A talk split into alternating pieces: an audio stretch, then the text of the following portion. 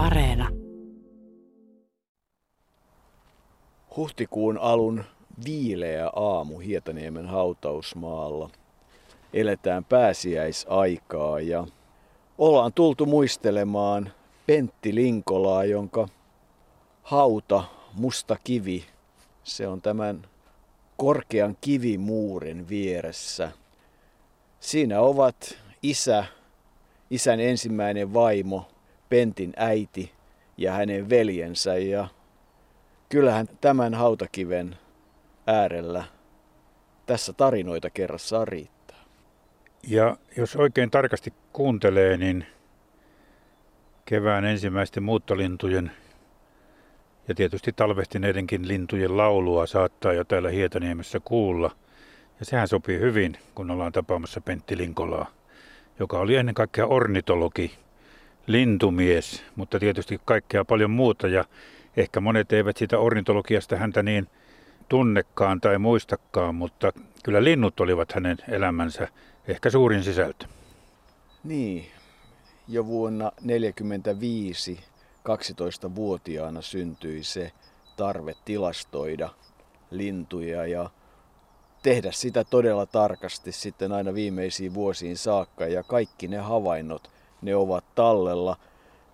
Karlo Pentti Linkola, joka oli syntynyt 7. joulukuuta 1932 Helsingissä ja kuoli 5. huhtikuuta 2020 Valkeakoskella, koki, että maapallon suurin ongelma on ihminen ja ihmisen pitäisi ymmärtää olevansa vain yksi laji muiden joukossa. Ja se on aina ollut ihmiselle vaikea ymmärtää, koska ihminen on nostanut itsensä ylemmälle tasolle. Mutta jos lähdetään miettimään Pentti Linkolaa, niin kyllä mun täytyy myöntää, että minullekin hänen elämänsä sisältö ja hänen, hänen puheidensa sisältö oli kohtalaisen tuntematon alue ennen kuin ryhdyin häneen tutustumaan. Ja ja täytyy sanoa, että kyllä Linkolan ajatuksissa tietysti on se vinha perä, niin kuin suomen kielessä sanotaan. Hän oli vähän samanlainen profeetta kuin eräs ainakin patsaissa ja maalauksissa pitkätukkaiseksi kuvattu nasaretilainen, joka pyrki opettamaan ihmisiä siitä, miten heidän tulisi elää. Ja samaan pyrki Linkola omien sanojensa mukaan. Hän ei halunnut niinkään herättää keskustelua – vaan hän halusi opettaa ja neuvoa ihmisiä, miten heidän tulisi elää, jotta ihmiskunta pysyisi täällä pitempään kuin 30-100 vuotta, kuten hän itse sitten arvioi. Ja se sai tietysti sitten tuohon aikaan, kun hänen ajatuksensa alkoivat tulla esille 60-, 70-, 80-luvulla, niin kyllä niitä kauhisteltiin, ihasteltiin. Ne olivat uutta ihmiselle. Ihminen on ollut tullut ajatelleeksi sillä lailla laajassa mittakaavassa, että millä tavalla hänen tai ihmisen käytös sitten vaikuttaa koko tähän ihmiskunnan tulevaisuuteen? Mä nyt sanoisin koko ajan, että on kysymys siitä, että halutaanko, että tämä laji ja muu luomakunta jää eloon. Vai onko jonkinmoinen tämmöinen onko se nihilistinen, joka tapauksessa filosofinen suunta voi olla se, että, että se on komeaa, että evoluutio on kehittänyt tämmöisen ja on, sitten rakennetaan kaarisillat ja palatsit ja suihkukoneet, ka- kaikki siis. Ja, ja, ja sitten vaikka tiedetäänkin, vaikka, vaikka lähdetäänkin siitä, että se sitten päättyy tuhoon, mutta se on niin kuin komea loppu. Ja tä, tämmöistä, kyllä tämmöistä ainakin teorian tasolla ja keskustelun tasolla tämmöiseen, tämmöiseen kyllä useinkin kohtaa tämmöisen ajattelutavan, joka varsinaisesti filosofisesti se on vaikea kumota sitä. Mutta voi tietysti sanoa, että nämä asianomaiset tämän ajattelutavan edustajat, sitten kun ne itse joutuu siinä viime tingassa niin kuin siihen tinkaan, viime tinkaan, että on kysymys niiden hengestä, niin ne saattavat tästä filosofiasta kuitenkin luopua. Mutta että siitä, siitähän on sitten kysymys, mutta jo, jos halutaan jäädä henkiin, eloon, siis eri asia sitten, että halutaanko hyvää elämää jo nyt, mutta jota myöskään ei saavuteta näillä konsteilla, mitä käytetään.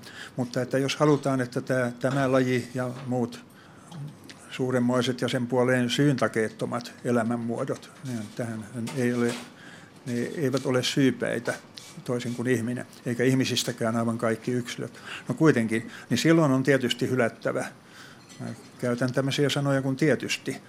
Tietysti hylättävää esimerkiksi demokratia, joka on mieletön. Se on yhtä mieletön kuin sosialismi. Sosialismin unelmahan, unelmanahan se oli kaunis, mutta se sortui siihen, että ei ihminen ole sellainen, että se työskentelisi kolhoosissa yhtä hyvin kuin omalla tilallaan ja omassa yrityksessään. Ja siihen se kaatui. Se siis edellytti ihmiseltä jotain semmoista, mitä ihminen ei ole.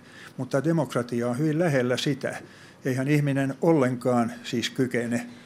Kun ajattelee muistaa esimerkiksi sen Winston Churchillin, joka oli valtava kansanmurhantekijä, murhautti kaksi ja puoli miljoonaa saksalaista vanhusta ja, ja, ja, ja lasta ja naista siellä niissä tuhoamispommituksissa 43 ja 44, niin, mutta kuitenkin oli älykäs ihminen.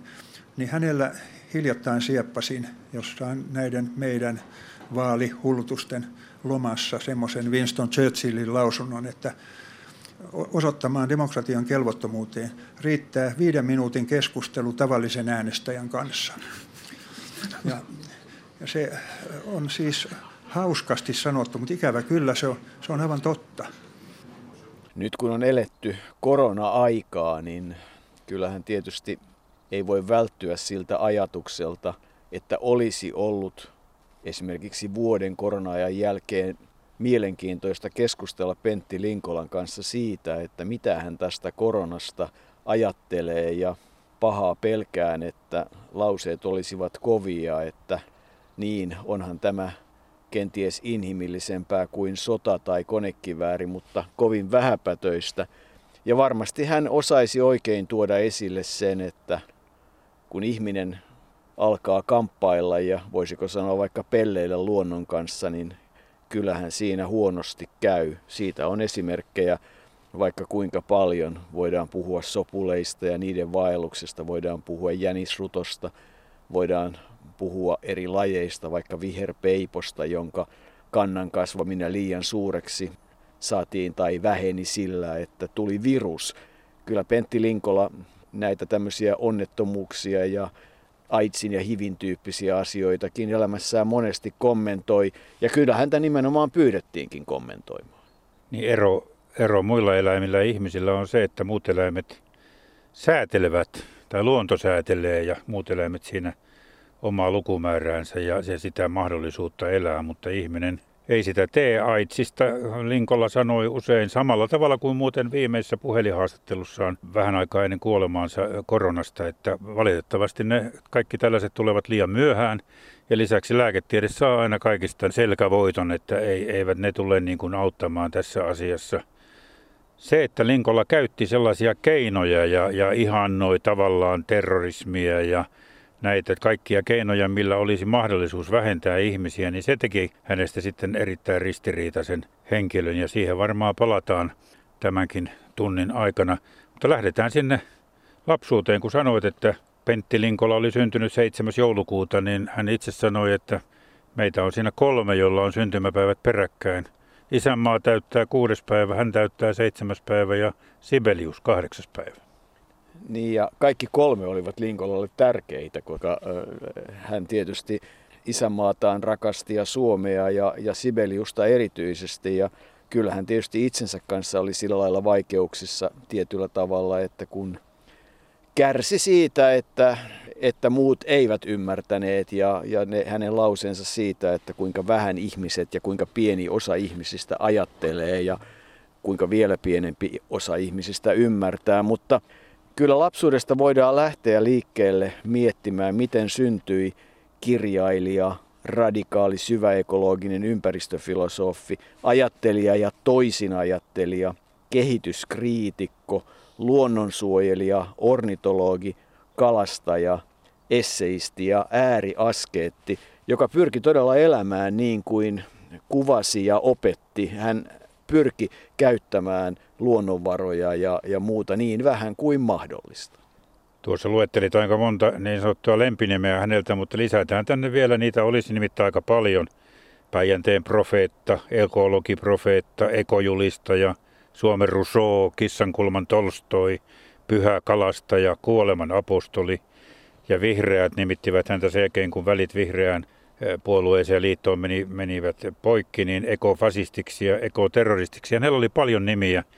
Ja kaikki alkoi kasvitieteellisestä puutarhasta, missä hän lapsuutensa kymmenen ensimmäistä vuotta asui. Isänsä oli kasvitieteen professori ja myöhemmin Helsingin yliopiston rehtori. Ja siellä tuo kuriton poika kasvoi. Hän itse on sanonut, että siihen aikaan hän oli ylivilkas ja sille olisi olemassa nykyisin jo joku nimitys, mutta ilmeisesti hän tarkoitti, en tiedä tarkoittiko ADHD vai Aspergeria, joku tällainen hänellä oli, mutta sitä ei siihen aikaan diagnostisoitu. Ja minulle oli suuri yllätys, että hän todella sanoi, sanotaanko peräisin kasvitieteellistä puutarhasta, jonka ohi tulee aika usein kuljettua. Mutta siinä tuo Linkolan perhe asui ja sehän oli yläluokkainen perhe.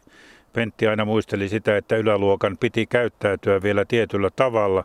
Sota-aikaa ei voinut käyttää mustaa pörssiä, piti auttaa muita ja olla kuitenkin niin kuin esimerkkinä siitä, miten on. Ja huvittava paradoksi tuli mieleen siitä, kun hän jossain sanoi, että häntä silloin nuorena koululaisena hävetti, kun vaatteet olivat paikattuja ja, ja muuta, mutta sitten sanotaan nyt 40 vuotta myöhemmin, niin asia oli ihan ok, kun hän kävi suomalaisen yhteiskoulun oppilaille puhumassa itse omista kouluajoistaan, niin siellä hän näissä metsämiehen metsäläisen vaatteissaan istui lavareunalla ja jutteli mukavia. Hänessä oli yksi erikoinen piirre, mikä aina hämmästytti ihmisiä oli se, että vaikka hän oli vähän rähjäsen näköinen ja inhosi saunaa, koska hänen mielestään siloihoinen ei tarvitse niin paljon puhdistusta, niin hän, kun hän rupesi puhumaan, niin hän puhui lähes täydellistä kirjakieltä. Niin, kyllähän se sivistys ja muu sieltä kotoa tulee ja suvusta, siis Kollaanin sukua, isä Kaarlo Linkola Savon suunnalta, Sulkavan seudulta joka menehtyi jo 56-vuotiaana, todella kasvitieteilijä, kasvitieteen professori, Suomen luonnonsuojeluyhdistyksen, sitten Luonnonsuojeluliiton perustaja. Ja, ja kun äiti, Karlo Linkolan toinen puoliso, Hilkka, oli kansleri Hugo Suolahden tytär, yleinen Seppelen sitöötär, joka 19-vuotiaana ihastui Karlo Linkolaan ikäeroa. Heillä oli kuitenkin rapiat 20 vuotta. Kaaro Linkola todella sitten menehtyi vuonna 1942. Eturauhas syöpä oli se syy ja, ja se on tietysti ollut kovinkin merkittävä osa ja vaikea asia vain silloin vain yhdeksänvuotiaalle Pentti Linkolalle. Siihen liittyy tietysti se, että ensimmäisestä avioliitosta Anne Ringbumin kanssa, Anne Linkolan kanssa syntynyt velipuoli Anssi Anssi oli syntynyt vuonna 1921 ja Kaaro Linkolan ensimmäinen puoliso siis menehtyi synnytykseen. Menehtyi 20-vuotiaana vuonna 1941 niin, että Pentti Linkolan isä hautasi ensin poikansa ja sitten sairastui ja menehtyi itse. Äidin vaikutus, se on ollut Pentti Linkolaan valtava ja yksi osa sitä, kun kuvasit tätä kieltä ja kirjallista lahjakkuutta, joka Linkolassa oli kiistaton, niin kyllähän se tulee äidin ja pojan esimerkiksi valtavan kirjeenvaihdon kautta. 300 kirjettä Riitta Kylänpää, joka kirjoitti erinomaisen kirjan Pentti Linkolasta, kävi läpi ja kyllähän niiden teksti on ollut upeaa.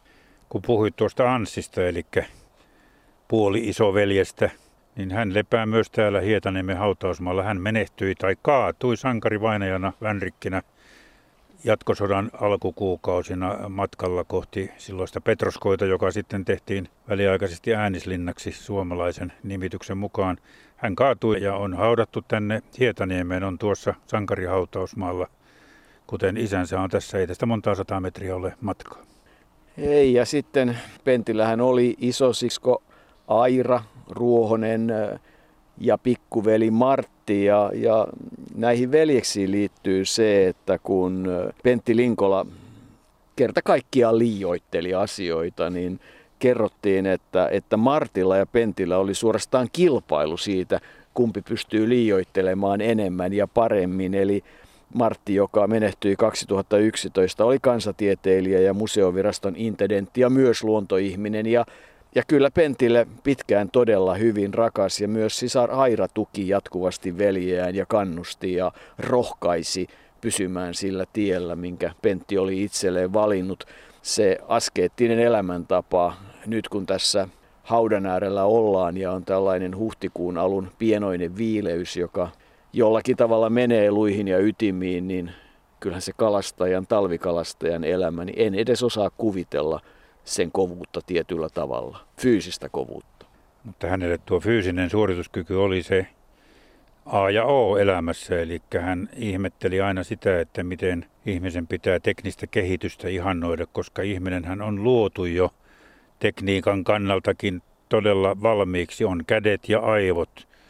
Tässäkin on paradoksi siinä, kun puhutaan kalastamisesta, koska toisaalta Pentti Linkola aina sanoi, että hänellä menee siinä kalastamisessa niin paljon aikaa päivässä 11-12 tuntia, koska hän on huono käsistään.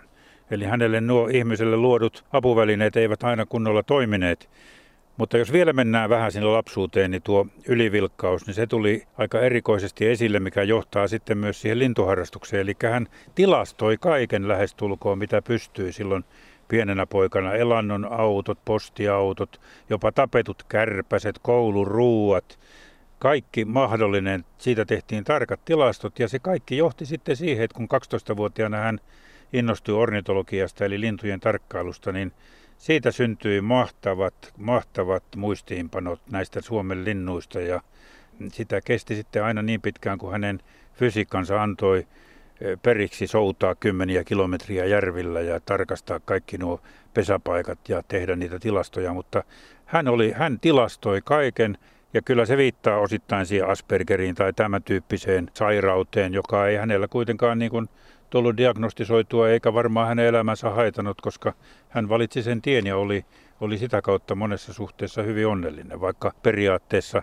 hän aina sanoi, että elämässä on aina surua enemmän kuin onnellisuutta.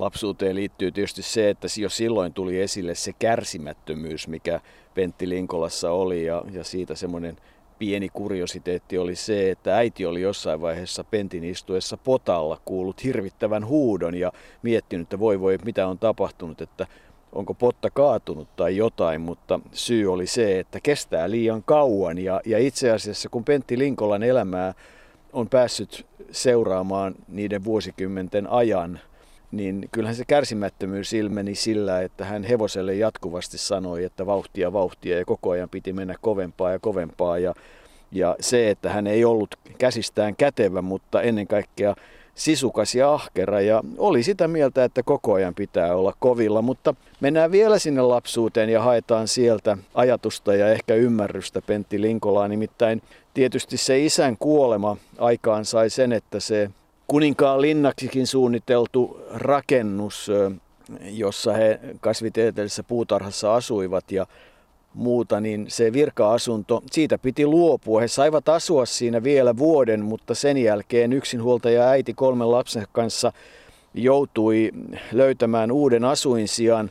Kaarolinkola tietysti fiksuna ja älykkäänä ihmisenä oli pyrkinyt turvaamaan nuoren vaimonsa ja lastensa tulevaisuuden sen mahdollisuuden myötä, että hän menehtyisi ja Perheellä oli merkittävä henkivakuutus, mutta kuinka ollakaan sotavuodet ja inflaatio söivät siitä ison osan. No, koti kuitenkin sitten löytyi laivanvarustajan kadulta ja myöhemmin sitten merikadulta. Ja niin kuin sanoit, hän kävi suomalaista yhteiskoulua, oli vapaa-oppilas ja konfliktejahan oli jo koulussa, mutta, mutta sitten se tärkeä paikka lapsuudessa, joka myös sitten tähän luontoon opetti, niin sehän oli tietysti siellä Tyrvännöllä, Kariniemi, lapsuuden kesät siellä Vanajaveden varrella. Ja Pentti Linkolan kuvaus siitä, että miten ne pähkinäpensaat, kynäjalavat, mansikat, niittykasvit ja linnut, se rakkaus ja se, mitä kaikkea se ihana luonto. Ensimmäinen 6-31. kesän ajan hänelle tarjosi niin kuin siihen aikaan oli tapana. Se oli tärkeää aikaa sinne hän loppujen lopuksi sitten elämänsä viimeisiksi vuosiksi meni lähelle sitä Kariniemeä kalastamaan Vanajavedelle.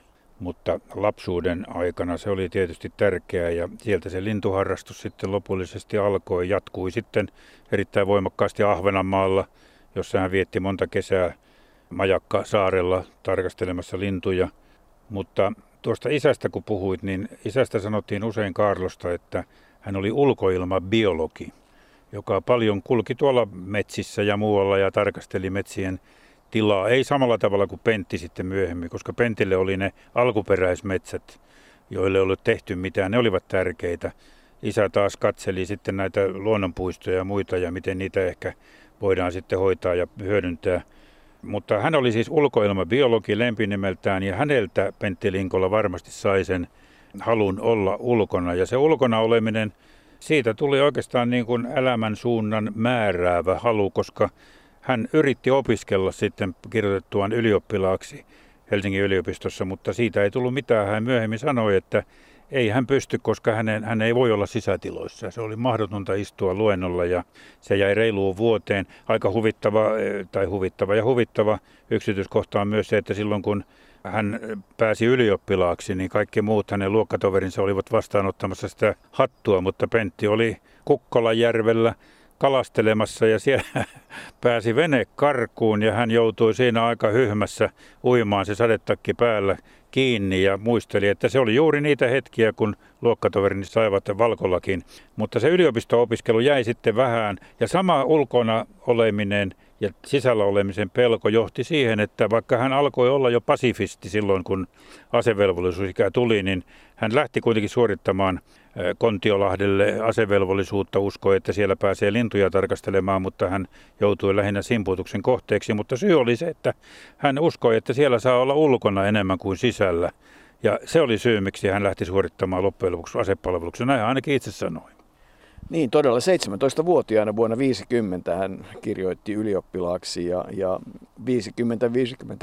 50-52 niitä eläin- ja kasvitieteen opintoja, niin kuin hän itse sanoi, vuoden ja yhden neljänneksen ajan, mutta sen jälkeen totesi, että tämä sisällä oleminen, että se ei ole sitä, mitä hän haluaa. Tietysti äiti oli kovasti kannustanut siihen, että ylioppilaaksi kannattaa käydä ja siirtyä yliopistoon, että se on aivan erilaista opiskelua se kouluopiskelu. Ja ja äiti oli tärkeä Pentille ja hän halusi sitten ja, ja lupasi ja sai aikaan sen, että, että sai sen ylioppilastutkinnon aikaan. Mutta et, sitten ovat ne vapaan luonnontutkijan ajat ja se kirjoittaminen siellä Ekkeröön länsipuolella oli se paikka, jossa hän sitten tähän lintumaailmaan todella perehtyi. Sai palkkaa ja palkkana ylläpidon ja tuhat markkaa päivärahoja.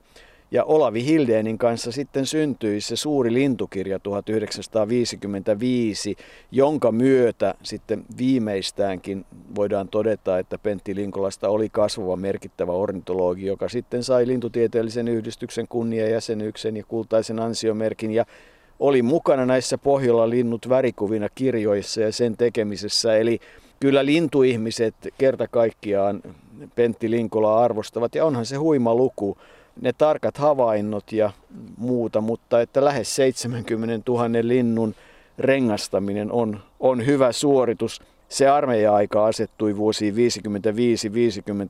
ja sen jälkeen oli sitten Pentti Linkolalla se hetki elämässä, jolloin hän joutui miettimään, että mitä hän sitten haluaa tehdä ja, ja kun se ulkoilma ja luonto ja muu, niin vaihtoehdot lähtivät kalastus, metsästys tai maanviljely. No metsästyksellä ei elä, maanviljelys olisi vaatinut sellaisen tilan hankkimisen, mihin hänellä ei ollut varaa, niin, niin kuin Pentti Linkola itse sanoi, taisi jäädä jäljelle oikeastaan vain kalastus. Jäi vain kalastus ja tuota, monet on tietysti, monet ovat, ovat jälkeenpäin sanoneet, että kun hän arvosti kuitenkin eläinlajeja, niin miksi hän pystyi sitten surutta kalastamaan, mutta Linkolan käsitys oli, että kalat eivät ole samalla henkisellä tasolla kuin muut eläimet ja hän hyväksyi niin kuin sen ammatikseen. Tuo ammatti muuten alkoi, hän astui junaan 5. syyskuuta vuonna 1958 Helsingissä ja päätti lähteä kalastajaksi. Ja ensimmäinen osoite oli tuolla Keiteleellä, mutta sieltä ei kalaa niin paljon tullut, joten sinne hän ei pitkäksi aikaa jäänyt, vaan, vaan tuota, muutti sitten seuraavaan osoitteeseen. Tässä vaiheessa haluan jo sanoa sen, että kun hän siellä Ahvenanmaallakin kun oli, niin ei hän hän söi jotain ryynejä ja hilloa ja tällaista ja merivartiosto vai, vai kuka sinne välillä toi sitten voita ja leipää. Ja ennen kaikkea maitoa. Mies joi kolmesta viiteen litraa vähintään maitoa päivässä, että repikää siitä. Joku rakasti maitoa todella paljon. Ja se oli maitoa, eikä niin kuin joku sanoisi kurria tai rasvatonta sellaista, mutta Kyllähän tämä aika siis 1960, jolla hän sen vierulan sieltä kuhmoisista sitten sai, niin se on ollut semmoinen käännekohta hänen elämässään. siihen liittyy sitten avioliitto ja se 15 vuoden jakso siellä Kuhmoisissa. Myös, mikä tärkeintä, ne ensimmäiset hätähuudot luonnon puolesta alkoivat syntyä ja se ensimmäinen, jolla hän oikeastaan vahvasti tuli julkisuuteen, oli se pasifistinen pamfletti isänmaan ja ihmisten puolesta, mutta ei ketään vastaan omakustanne Pär Charpentierin kanssa. Se oli se, jolla Pentti Linkola varsinaisesti nousi sitten ensimmäisen kerran kuuluisuuteen ja, ja silloin hän oli jo Päijänteen kalastaja ja, ja elätti itseään. Ja onhan sitten oma tarinansa sekin, miten, miten Pentti Linkola löysi sen ensirakkautensa ja puolisonsa Aliisan, Aliisa Anneli Lummes, Penttiä yhdeksän vuotta nuorempi, joka oli hänen puolisonsa sitten 61, 75 ja 61 syntyi Mirjami, 63 Leena. Tehin selällä. Hän siis kalasti, niin kuin sanoit, Päijänteellä minulle aika tuttuja paikkoja nuoruudesta ja siellä hän sitten Alisan kanssa kalasteli. Hänellä oli aika erikoinen suhde naisiin, ainakin noiden omien puheittensa mukaan. Hänelle, hänelle nainen edusti kolmea erilaista tyyppiä. Itse hän halusi, että hänellä olisi ollut isät itse asiassa kolme vaimoa. Yksi on kotona ja hoitaa kotiasiat ja lapset ja toinen soutaa ja auttaa kalastamisessa ja kolmas tyyppi sitten käy hänen kanssaan teatterissa ja sivistyskeskusteluissa ja tämän tyyppisissä. Se tuntuu tietysti aika hurjalta, kuten hänen ajatuksensa silloin 70-80-luvulta muutenkin, mutta kun hän rupesi puhumaan luonnonsuojelun puolesta, hän ei hyväksynyt ympäristön suojelua, koska ympäristön suojelu oli hänelle kuitenkin myös hyväksikäyttöä. Luonnonsuojelu, alkuperäisen luonnonsuojelu oli se, se mistä hän lähti. Niin kyllähän silloin, kun muistelee sitä aikaa, 60-70-lukuakin, niin olihan meillä Suomessa aika uskomattomia paikkoja, joiden oli annettu mennä ihan iestään, niin kuin Karjalassa sanottiin. Muistan hyvin Jyväskylässä Jyväsjärvi, jonne tuli likavedet ja kankaan tehtaan vedet oli aivan kauhea paikka. Siellä ahvenetkin olivat ilman juormuja, ne olivat jo läpinäkyviä.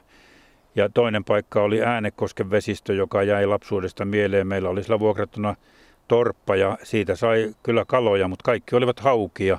Jos virvellä heitti, niin yhdeksän kertaa kymmenestä oli haukia aina päässä. Niitä oli aivan valtavasti.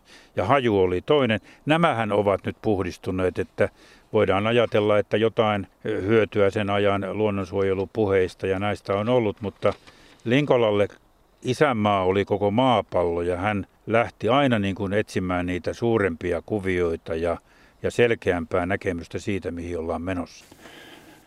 Joo, tässä muutama päivä sitten oli Helsingin Sanomissa semmoinen siellä jälkiosassa sitä lehteä. Satuin sieltä ilmoitussivujen välistä löytämään semmoisen yhden palstan uutisen, jossa kerrottiin, että 1750 länsimaisen kulttuuripiirin tiedemiestä oli arvattavasti hirvittävän hankalien järjestelyjen jälkeen onnistunut laati, laatimaan semmoisen yhteisen julkilausuman. Ja se oli otsikoitu tämä uutinen, että maapallon aika alkaa olla ohi. Aivan oikein se oli otsikoitu, se oli yksi yhdellä palstalla siellä erittäin huomaamattomana. Että se oli se, millä lailla suomalainen päälehti, valtakunnan päälehti, noteerasi tämän 1750 eurooppalaisen ja yhdysvaltalaisen ja kanadalaisen tiedemiehen vetoomuksen. Ja se vetoomuksen sisältö nyt oli juuri sitä sa- samaa, mitä minä olen puhunut. Että, että eihän ne ole mitenkään ollenkaan omintakeisia nämä minun ajatukseni ja ajatuskulkuni. Saattaa olla, että jotkut johtopäätökset on sitten vaan talonpoikaisjärjellä viety, viety pitkälle. Että esimerkiksi tuossakin vetoomuksessa se, mitä siitä nyt sai selkoa siitä lyhennelmästä, mm, tai siinä oli vain muutama pääkohta sitten – Eihän sitä mitenkään Helsingin Sanomat voi kokonaan julkaista, eihän sen arvokkaille palstoille, jotka niin eihän sinne mahdu. Mutta oli siinä pikkusen kuvattu sitä, mitä, mitä nämä tiedemiehet halusivat sanoa. Ja muun muassa siellä oli vain, että väestöräjähdy, tai väestön kasvu on saatava pysä, pysäytetyksi. Ja, ja minä taas olen nyt sitten lukemani perusteella päätellyt, että ei ole kysymys yksin väestön kasvusta, vaan että jo olemassa oleva väestö on vuosikymmeniä ollut liian suuri.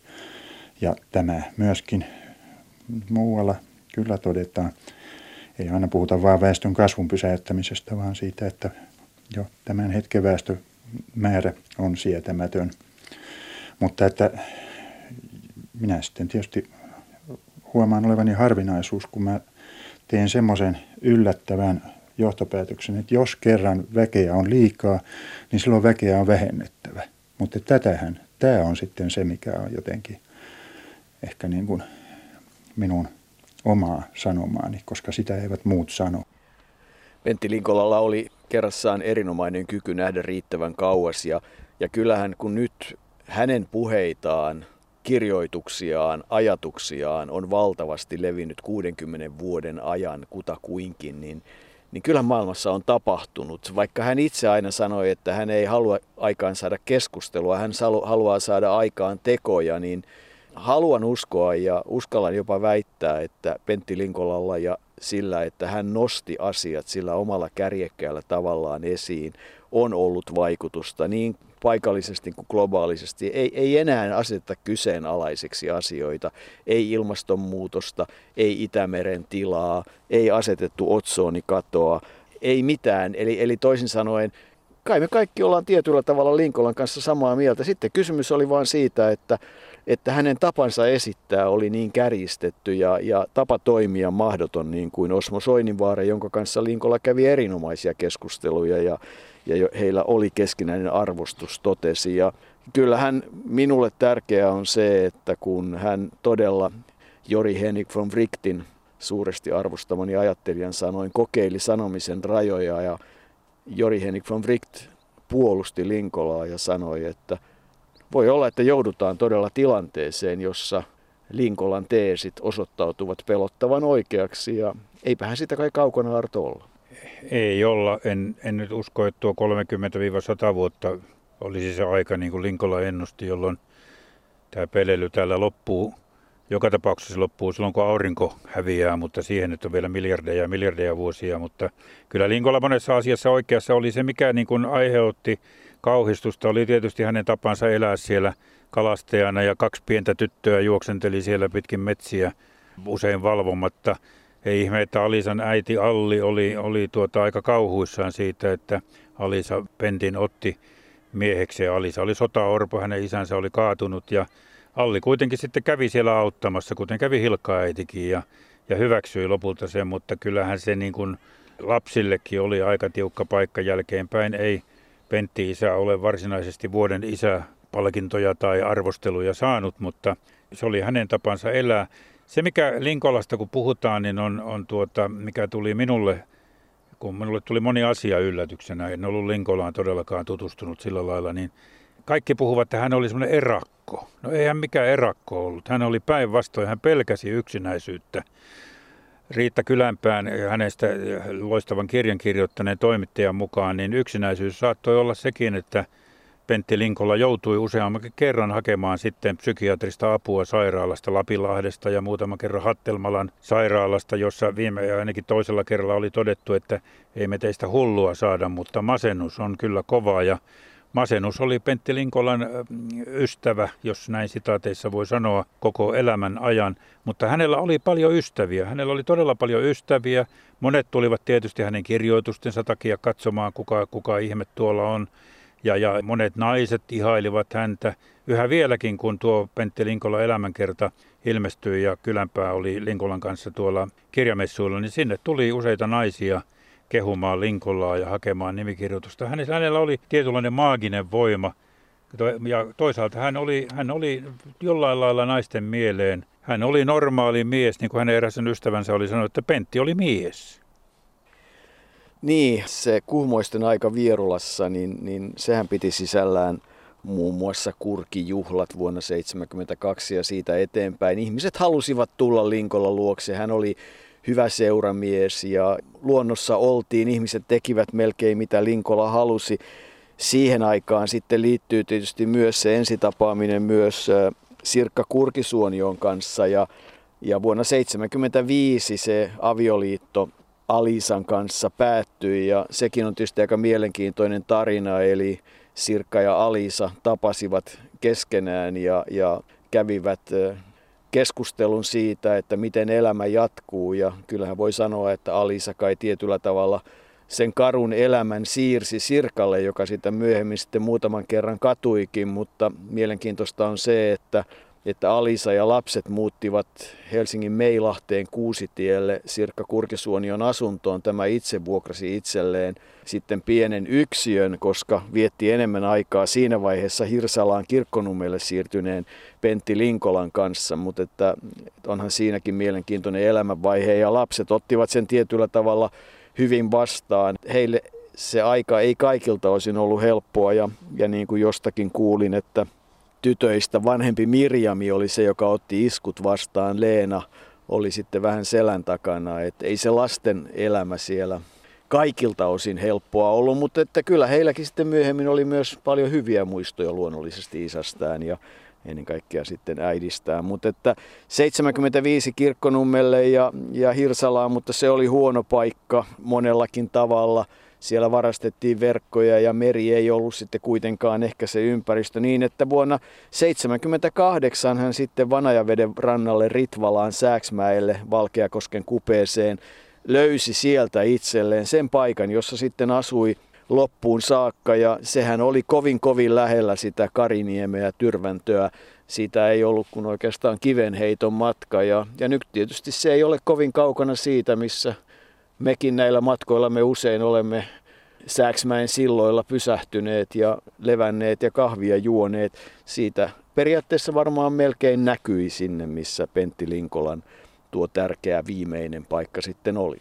Käydään sen verran vielä siellä Vierulassa, että siellähän tietysti Alisan selkä alkoi tehdä tenää siihen jatkuvaan soutamiseen ja 12 tunnin kalastamiseen ja, ja se osaltaan sitten johti tuohon avioeroon, jota Linkolla, joka sanoi, että hän on joutunut joitakin kompromisseja elämässään tekemään ihan väkisi. Ja yksi semmoinen kompromissi varmaan oli vuonna 70, kun se avioliitto alkoi, alkoi tuota, voida huonosti, niin eh, Linkola järjesti keihäsmatkat itselle ja Alisalle ja käytiin Kanarian saarilla vähän, vähän tuota yrittämässä yhteiseloa jälleen. Siellä tietysti pyörällä mentiin niin kuin aina.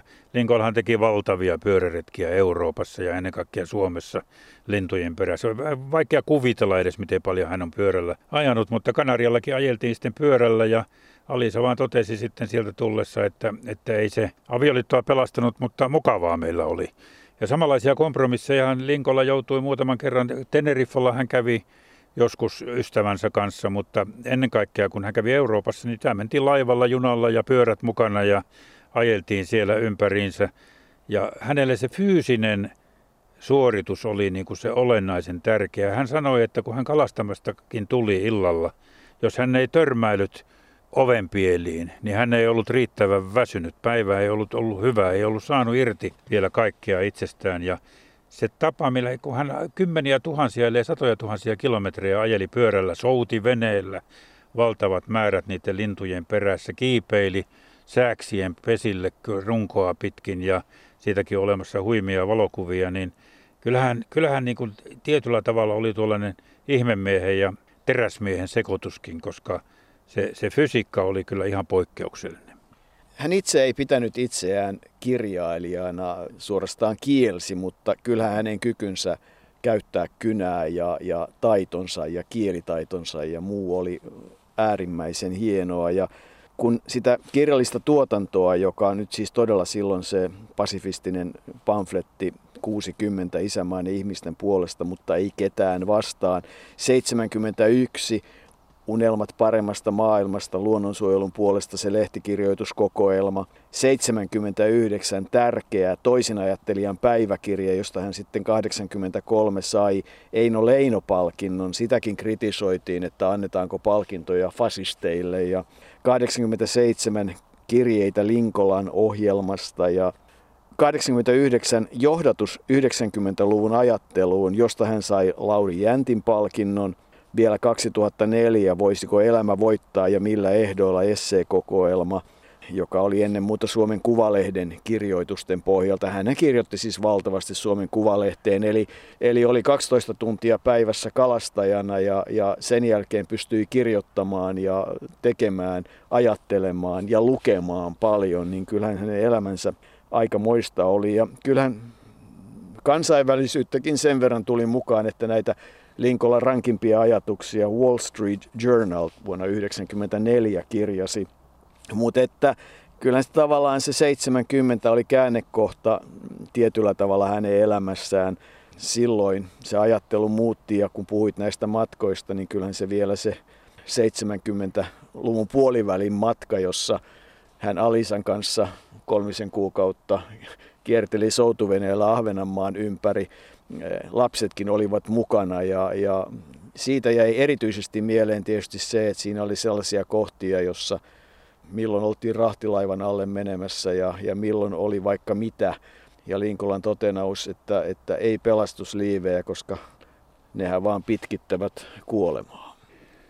Ei ihme, että siihen aikaan usein sanottiin, että hullun touhua tuo Linkolan meininki, koska kyllähän se normaali ajattelun puitteissa aika hullulta välillä, välillä vaikutti ja, ja kyllä kai hänessä annos hulluutta, hulluuttakin oli. Hän oli kuitenkin siis kalastaja. Ja hän oli todella, hän oli kalastaja. Hän oli 430 verkkoa parhaimmillaan. Ajattelen 430 verkkoa, jotka piti kokea. Ja kalaa tuli, kuhaa tuli, joskus sitä tuli tuhansia kiloja. Ja niitä kaloja hän vei sitten myytäväksi polkupyörällä yleensä. Tarakalla oli kalalaatikot, kunnes sitten joutui kerran kerran tuota, niin, tekemään kompromissia ja osti semmoisen huonokuntoisen pakettiauton, jolla ei kuitenkaan kovin pitkään niitä kaloja jaettu. Ja sitten siinä vaiheessa, kun kalan hinta alkoi laskea, niin Linkola kävi jopa myymässä kaloja ovelta ovelle ja torilla myi kaloja. Hän siis todella oli kalastaja ja kuha oli hänen mielikalansa, mutta sitten kun puhutaan hänen omasta ravinnostaan, niin hän saattoi haukea syödä kuukauden samaa haukea niin, että se oli pelkkää lientä jo siinä lopussa. Ja hänellä oli tietty ruokavalio, jolla hän hyvin tuli toimeen ja, ja kummasti se kesti. Hän kertoi, että hän joi vettäkin melkein jokaisesta lätäköstä, mikä vaan oli mahdollista Suomessa. Suomalainen bakteerikanta hyväksyi hänen toimintansa, mutta sitten hän kuitenkin sanoi, että ulkomailla hän ei vastaavaan lähtenyt tietysti se, mikä hänelle sitten iski aika pahasti, oli 64-vuotiaana saatu ykköstiipin diabetes ja niitä lääkkeitä hän siihen kliiniseen depressioon otti. Ja, ja kyllähän sitten aika tylyä kieltä käyttää itseään. Hän käyttää muun muassa vanhenemisesta sitä, että on on kirottua olla surkimus, että kun kroppa, joka 70 vuotta palveli häntä ja, ja todella siis ne määrät, mitä hän liikkui veneellä, polkupyörällä, linja-autolla. Ne on ihan siis käsittämättömiä ja hänen kuntonsa on ollut siis aivan uskomaton. Hänen kroppansa oli, oli niin kuin työllä ja, ja fyysisellä tekemisellä virutettu huippukuntoon. On siitä jotain anekdootteja, kun häntä jossain tutkittiin niin varmaan siinä vaiheessa, kun hän oli näitä Suomen elohopea pitoisimpia ihmisiä niin työterveyslaitoksella ja oli sitten erilaisia testejä, niin ei sitä vastusta löytänyt sitä polkupyörästä, mitä piti polkea sen verran, että Linkola olisi saatu niin kuin koville siinä. Että se, se ehkä kuvaa sitä, mutta että sitten toinen puoli häntä on se, että, että kyllä niin kuin se inhimillisyys, kaiken sen toisen puolella on inhimillisyys, hymy, sivistys ja lämpö. Ne tulee esille ja, ja kaikki, jotka hänet tuntivat, kuvasivat sen, että, että et, et ei hän niinku halunnut kenellekään pahaa, vaikka kuitenkin käytti aika kovaa kieltä. Ja, ja, ja kyllähän sitten ne, mitä hän sanontoja käytti, se radikalisoituminen, havainnot todistavat ihmisten toimet ja ja se, että, että metsätaloudella rahoitetaan öykkäri elintaso, joka maksetaan puulla. Ja niin kuin se tavallaan sitten se vihreänkin liiton ajattelukanta, että hän oli hyvä kirjoittaja, ajatukset ovat oikein, mutta niitä ei voida noudattaa. Ja sitten kun häneltä kysytään, että miksei hän itse sitten lähtenyt niin voimakkaasti siihen radikaaliin toimintaan, niin se hänen valoisa äitinsä ja äitisuhteensa esti sen suoran toiminnan. Siitä taitaa olla ainoana poikkeuksella jonkinlainen osa Koijärveä ja sitten se Kessin Inarin alueen, josta hän sitten sai kai jonkinlaiset sakotkin. Katteettoman optimistinen äiti, niin hän sanoi, esti häntä ryhtymästä terroristiksi. eihän me voida sivuttaa sitä asiaa, että vaikka liiottelusta saattoi olla pitkälti kysymyskin, niin hän ihannoi Bader-Meinhof liikettä. Hän, hänellä ei ollut mitään sitä vastaan, että vielä 2001 kaksoistorneihin iskettiin New Yorkissa. Hän sanoi, että niin kauan kun on yksikin terroristi, niin maapallolla on vielä toivoa. Eli ei se kaikki liiottelua ollut. Hän oli vahvasti sitä mieltä, mutta ei lähtenyt sitten itse. Ja ehkä hän myös ymmärsi sen, että yhden miehen liike ei, ei tuota näissä asioissa kovin pitkälle pötki. Parempi on sitten yrittää puhua ja saada sitä kautta ihmiset ajattelemaan. Jos kohta samaan hengenvetoon hän saattoi sanoa, että kun kymmenestä ihmisestä vain yksi ajattelee, yhdeksän ei ajattele, niin vaikea, että se oli. Hänellä oli surua elämässä koko ajan. Hän, hän totesi, että suru on niin paljon hallitsevampi kuin, kuin onnellisuus ja, ja, tuota, ja masennusta, että nuo ajatukset eivät tietenkään sitä kovin paljon sitten edesauttaneet, mutta hän oli valinnut sen tien. Hän oli huomannut silloin, kun aikanaan niitä metsähakkuita alettiin Suomessa tehdä, että mihin tämä johtaa. Ja se metsä, joka oli ollut hänelle tärkeä lintujenkin takia, alkoi muuttua puupelloksi, koska eihän se ole enää sitä metsää, mitä Linkola halusi sen jälkeen, kun se on istutettu uudelleen. Se on puupeltoa ja, ja Linkola siitä masentui ja yritti sitten koko elämänsä olla. En tiedä, on vaikea, vaikea sanoa, että oliko hän apostoli vai profeetta vai terroristi vai, vai, vai mitä, mutta hän oli tätä kaikkea. Hän oli varmasti tätä kaikkea ja semmoisena häntä ei tarvitse minun mielestäni enää tuomita, vaan meidän pitää muistaa, että on ollut joku ihminen, joka on todella kokenut tämän maapallon globaalina isänmaana ja yrittänyt sen mukaan sitten elää, jos kohta keinot ovat välillä olleet vähän rajamailla. Kyllä minä en tämmöisen maan enkä tämmöisen yhteiskunnan merkipäiviä vietä. On niin, niin onnettomasta maasta kysymys, että sen juhlapäiviin mä en osallistu mitenkään lämpimällä enkä juhlallisella mielellä. Ollaan paremminkin niin kuin hyvin erossa kaikesta, mikä liittyy tähän yhteiskuntaan. Mä juuri viime kesänä aivan suunnattomalla hienolla Karjalan kannaksen retkellä ollut. Ja kyllä siellä niin voimakkaana tuli mieleen, että miten onneton oli se sotien lopputulos, että kun näkee minkä, minkälainen paratiisi on se neuvostovallan aikainen Karjala. Luonto semmoinen, että sitähän ei luonnon ystävä, vaikka se varautus mihinkään, niin se ei voi käsittää, että miten hienoa se on silloin, kun on talouselämä tehotonta ja ihminen pysyy aisoissa, niin kuin siellä on pysynyt. Ja kun ajattelee, että minkälainen olisi koko Suomi, jos olisi päättynyt toisin tämä sota, että, että kyllä tämä, tässä maassahan koko ajan, kun täällä on ja liikkuu, niin on kauhu sydämessä provosointi, kärjistys ja liioittelu, niitä on nyt tässä toistettu ja se viha oli Pentti Linkolan moottori, jota hän purki sitten kirjoittamalla ja toivoi ihmisten muuttuvan ja ymmärtävän. Samaan aikaan se ajatus siitä, että ihminen on kurja, kelvoton ja epäonnistunut biologisena lajina, eli tämä evoluution onnettomuus ja, ja sitten se niin kuin tämä helppous, että jo kivikirveen keksiminen oli onnettomuus. Ei elämän tarvitse helpottaa hän sitten kuitenkin pystyy ihan selvästi näkemään tiettyjä kompromisseja monessakin asiassa ja, ja joutui tekemään kompromisseja ja hyväksyi, että, että joutui tekemään kompromisseja. Muun muassa kumisaapas teknologisena tuotteena helpottaa kyllä elämää, samoin kuin tietysti ne verkot, jotka olivat muovia ja nailonia, mutta hän käytti niitä pitkään ja et kyllä hän niin kuin oli sitten myös hyvin pragmaattinen ihminen, mutta hän halusi elää sillä tavalla, kun opetti ja näki, että, että tietyllä tavalla pitäisi siirtyä niin paljon taaksepäin, vähintäänkin sinne 50 ellei 30-luvulle ja hyväksyä se, että näin on hyvä, tämän enempää ei tarvitse olla, kehityksen pitää pysähtyä. No sitten toinen puoli, tiede, taide, aatteet, kuten uskonnot, sivistys, ne olivat hänelle arvossaan.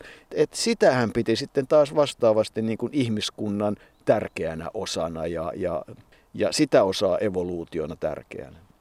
Jollain tavalla, en nyt oikein tiedä mitä sanaa käyttäisi, mutta kun hän liittyi takaisin kirkkoon vanhempana, niin hän liittyi sen takia, kun oli tavannut mukavia pappeja, mutta ennen kaikkea siksi, että hänestä kirkko edusti sellaista vanhollisuutta, joka estää liian nopean kehityksen ja, sekin oli yksi osa hänen, hänen ajatteluaan tässä suhteessa.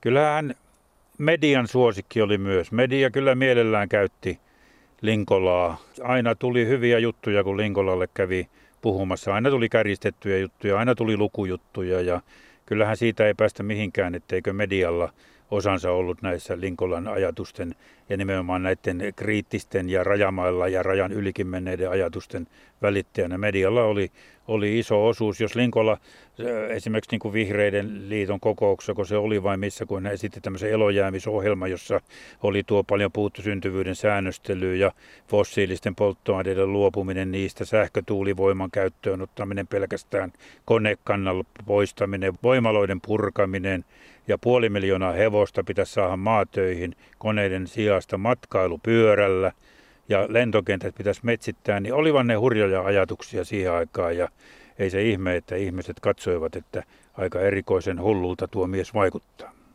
Niin, kyllä se hänen ajatuksensa siitä, hän käyttää mainioita sanoja ja käytin aikanaan surkimus, että tuntuu olla surkimus, kun ruumis on pettänyt ja siinä vaiheessa ikää 70 vuotta. Ja ja sitten nimenomaan se näky siitä, että maapallo ja, ja ihmiskunta ajautuu kohti tuhoa. Kun häneltä kysyi, että no onko mitään tehtävissä, niin hän sanoi, että aikaa on 30-100 vuotta, 30-100 vuoteen, niin kuin jo aiemmin sanoit. Kaikki on tehtävissä, mutta kaiken pitää muuttua. Ja sitten tulee tämä, että joka on puhunut talouskasvusta 50-luvun jälkeen, on tylsimys. Hän käyttää mainioita sanoja, surkimus, tylsimys.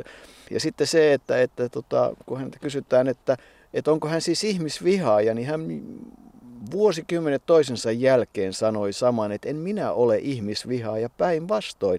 Rakastan ihmiskuntaa ja sitten tulee ne, ne mutta. Mutta et, et kyllä niin kuin, ei Pentti Linkolaa voi oikeastaan muuten määritellä, kun että hän pyrki elämään niin kuin opetti ja kuluttamaan niin vähän kuin mahdollista. Ja hyväksyi sen, että sekin elämäntapa vaatii jonkun verran kompromisseja, mutta että mitä enemmän Pentti Linkolan ajatuksia siirtää tähän päivään ja, ja sitä hänen 60 vuoden julistustaan, niin jos mitään muuta ei ole tapahtunut, niin en usko, että on kovin montaa ihmistä tänä päivänä, joka ei kiellä sitä, että ihminen on kuluttanut luontoa ja luonnonvaroja ja on kasvanut liian suureksi. Ja kyllähän tietysti niin kuin se kysymys siitä jatkuvasta kasvusta, kyllähän se herättää monia ajatuksia. Kun Pentti Linkolalta kysyttiin, miten hän suhtautuu kuolemaan ihan viimeisinä hetkinä, kun terveys alkoi jo mennä ja hän itsekin vaistosi, että nyt on aika lähteä jossain vaiheessa, niin hän sanoi, että ainoa mikä häntä harmittaa on se, että siinä menee niin paljon kokemusta hukkaan. Mutta sitten Arto, se tärkeä asia, mitä emme vielä ole todenneet. 1995 hän lahjoitusvaroilla perusti luonnonperintösäätiön, lahjoitti itse siihen peruspääomana 400 000, jotka oli säästänyt niistä pienistä kirjoitusesiintymis- ja kalastustuloistaan. Ja sen, mitä 60-vuotispäivänään sai. Ja sen tarkoitus oli ostaa metsää. Ja kyllähän tänä päivänä yli 2600 hehtaaria on suojeltu – luonnonperintösäätiön toimesta nimenomaan sellaiseksi metsäksi, minkä Linkola ymmärtää metsänä, ei raiskioksi tai puupelloksi, vaan siellä, jossa luonto käsittelee metsää ja se saa olla. Siellä saa liikkua, mutta se ei ole tehty vain ihmiselle. Ja sen yhteydessä hän tietysti tutustui sitten myös Anneli Jussilaan, joka oli se hänen kolmas tärkeä naisensa, joka sitten edelleenkin luonnonperistösäätiön asioita hoitaa, mutta että se on semmoinen asia, joka Pentti Linkolasta on konkreettisesti myös jäänyt jäljelle. Hänelle metsä sellaisena, kun hän sen ymmärsi, oli tärkeä ja, ja hän haluaa sen jättää myös jälkipolville. Ja jossain määrin tulee, tekee mieli sanoa, että kyllä tuo Linkolan kädenjälki jollain tavalla näkyy sellaisissa asioissa kuin puhtaassa Jyväsjärvessä Äänekosken vesistössä – Lievestuureilla ei ole lipeälampeja enää. Paljon on ainakin meikattu luontoa parempaan kuntoon. Toivottavasti Pentti Linkolan ajatukset, ne oikeat ajatukset ja ne hyödylliset ajatukset jäävät elämään. Ja niin kuin hän itse toivoi, siirtyisivät teoiksi.